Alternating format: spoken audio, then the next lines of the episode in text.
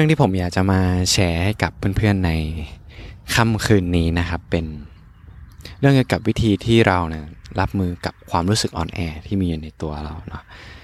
เพราะว่าตอนนี้ครับเราได้ย้ายมาอยู่ที่อีกเมืองหนึ่งที่เป็นเมืองที่เราต้องมาทำฟาร์ม แล้วก็ได้มาเจอเหตุเจอสภาพแวดล้อมที่เราไม่คุ้นเคยนะมันก็เลยทำให้เรารู้สึก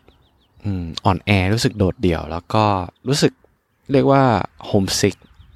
วันนี้ผมก็อยากจะมาแชร์ความรู้สึกเหล่านั้นให้กับเพื่อนๆ แล้วก็มาแชร์ว่าเราจะรับมือกับความรู้สึกนี้ยังไงนะครับ ก็มาลองฟังไปพร้อมๆกันเนาะ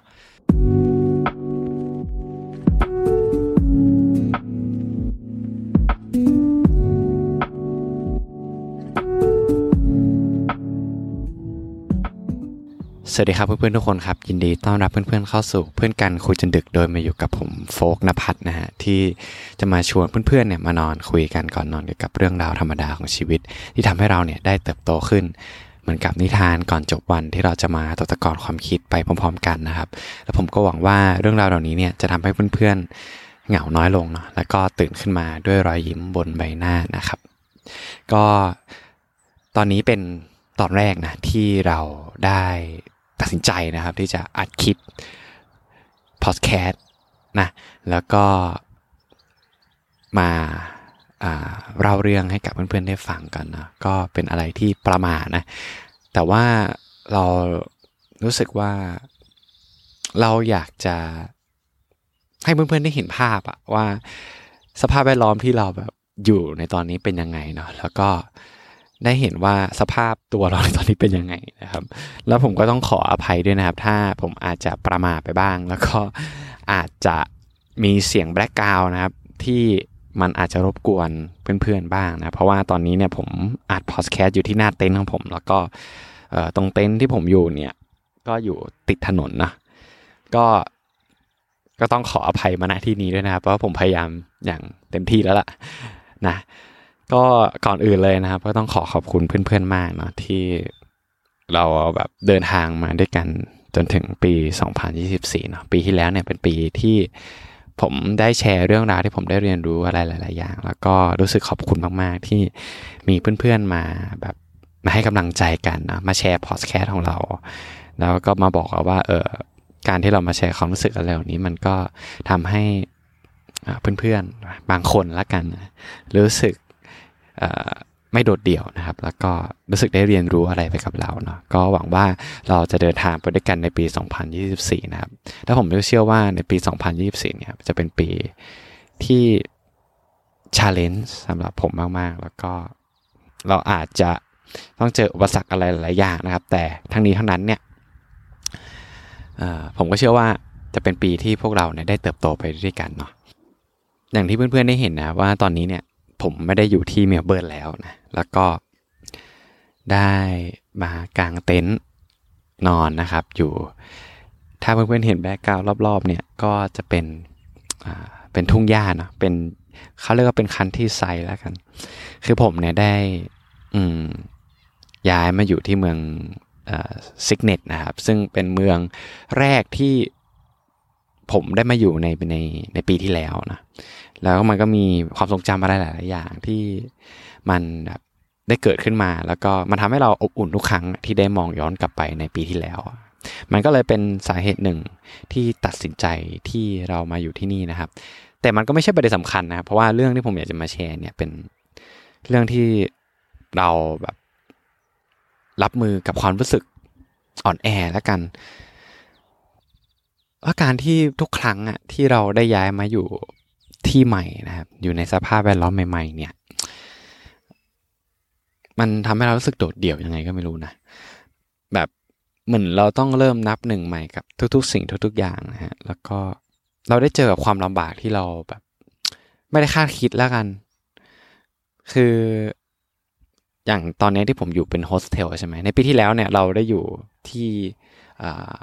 เป็นเป็น cabin cabin นะฮะเป็นบ้านที่แบบเป็นบ้านอะแต่ว่าในตอนนี้ถ้าเพื่อนได้เห็นกันนะผมก็อยู่ที่เต็นนี้เนาะเพราะว่าในปีนี้ครับคนมาทำงานที่เมืองนี้เยอะมาก แล้วก็แทบจะไม่มีที่พักกันเลยนะครับ มันก็เป็นช่วงเวลาที่ยากลำบากสำหรับเราเนาะเพราะเราไม่เคยแบบว่า จะต้องมาแบบ อยู่เต็นท์อย่างเงี้ย เป็นเดือนๆนะแล้วเนื่องด้วยคนมันเยอะอะอืมพวกห้องครัวอะไรเงี้ยครับ หรือว่าตู้เย็นห้องช่องฟริชอะไรทุกอย่างมันเต็มไปหมดเลย มันเลยเป็นชาเลนจ์อย่างหนึ่งที่เราต้องอยู่ด้วยการที่ไม่มีตู้เย็นนะแล้วก็ การที่เราต้องพยายามใช้ชีวิตให้เรียบง่ายมากที่สุดนะ และเนื่องด้วยความลำบากอะไรอย่างเงี้ยมันก็ทำให้เรารู้สึกรู้สึกแย่นะยังไม่พอนะเว้ยเพราะว่าเราย้ายมาอยู่เมืองเนี้ยเราก็ อืม แยกกับแฟนเราเนาะที่อยู่เมลเบิร์นแล้วก็ เพื่อนๆที่เราแบบเคยมีอยู่ที่นี่เงี้ยเขาก็ไม่มากัน มีอยู่คนหนึ่งมีทอมนะครับ แต่ว่า เขาก็มีกลุ่มเพื่อนของเขาแหละ มันก็เลยทำให้เรารู้สึกโดดเดี่ยวมากๆเลยแล้วมันก็รู้สึกแย่มากๆในเมื่อวานนะแล้วเราก็เป็นช่วงเวลาที่เราแบบไล่โทรหาเพื่อนทุกคนเลยแบบ ว่า เป็นยังไงบ้างเงี้ยเพราะเราสึกเหงามากๆเลย อืมก็รู้สึกแย่นะ แต่ว่า พอเราตื่นเช้าขึ้นมา เราเรารู้สึกได้เลยว่า โฟกคือมึงต้องอยู่ที่นี่อีกหนึ่งเดือนอะสองเดือน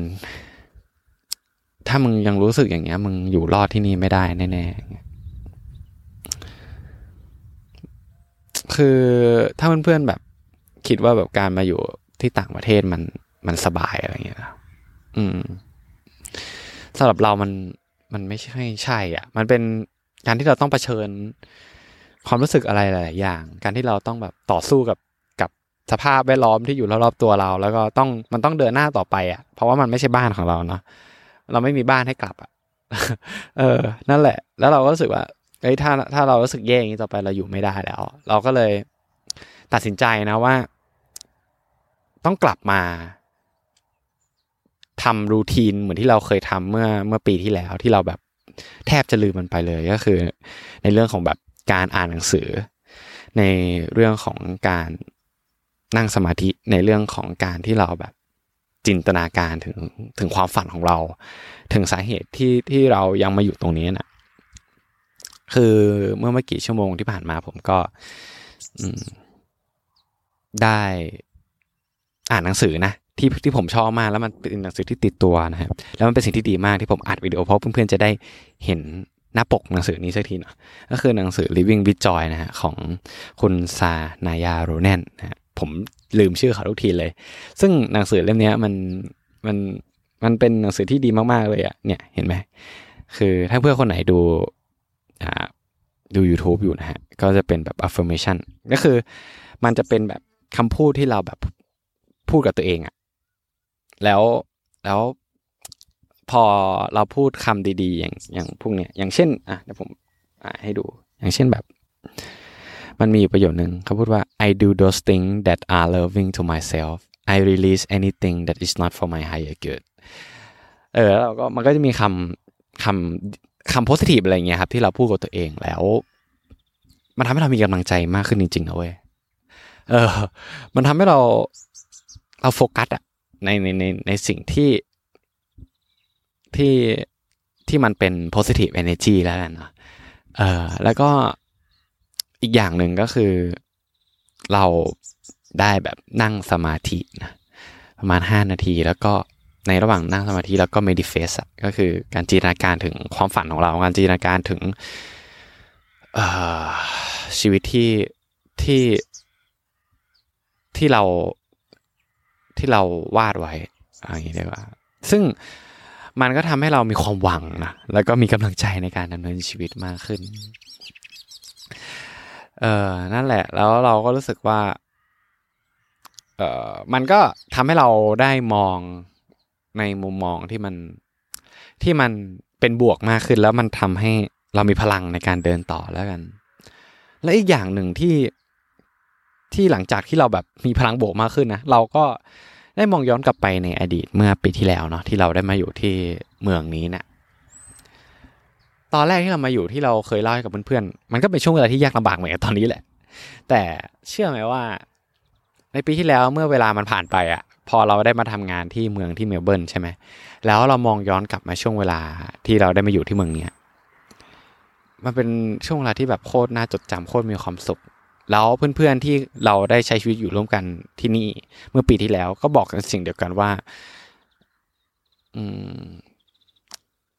เหตุการณ์ประสบการณ์ที่เรามีอยู่ร่วมกันที่เมืองเนี้ยมันเป็นประสบการณ์ที่ดีที่สุดในออสเตรเลียที่เขาเคยใช้เลยอย่างเงี้ยอืมแล้วเราคิดว่าช่วงเวลาที่ยากลำบากอะไรพวกนี้แหละ มัน มันทำให้เราแน่นอนแหละ ว่ามันแย่นะ มันเป็นอะไรที่ชาเลนจ์แต่ว่าถ้า เราผ่านมันมาได้อะแล้วเรามองอีกมุมหนึ่งมันก็เป็นเหตุการณ์ที่ทำให้เราได้เติบโตที่ทำให้เราเนี่ยได้ เจอมิตรภาพใหม่ๆ แล้วก็มีประสบการณ์ใหม่ ๆ ที่เกิดขึ้นกับตัวเอง แล้วผมก็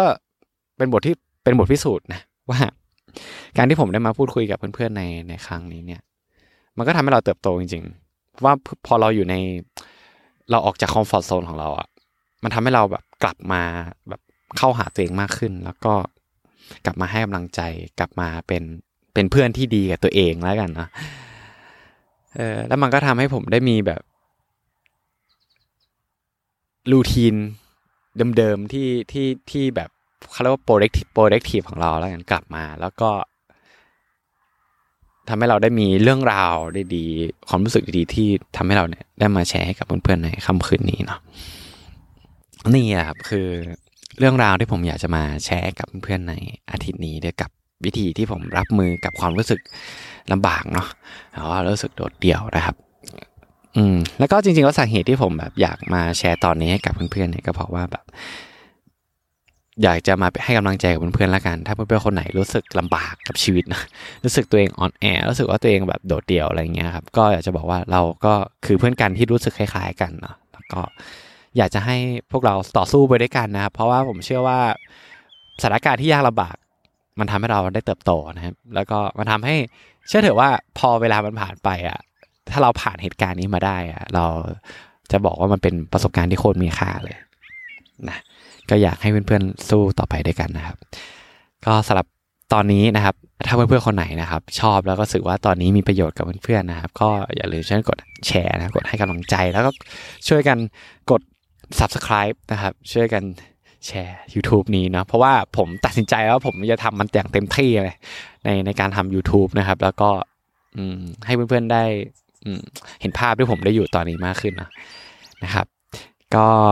ช่วยกดให้รีวิวด้วยเนาะกดให้ดาวใน Spotify Podcast Apple Podcast เพราะว่ามันทำให้ผมเนี่ยมีกำลังใจในการทำ Podcast นี้ต่อไปมากขึ้นจริง ๆ นะครับ ก็มาลองดูกันว่าในอาทิตย์หน้าเรื่องที่ผมอยากจะมาแชร์กับเพื่อนๆคือเรื่องอะไร แล้วก็ ผมจะอยู่รอดไหมในเมืองนี้นะครับ ก็มาลองติดตามกันได้เนาะผมขอให้เพื่อนอมีวันที่ดีนะครับ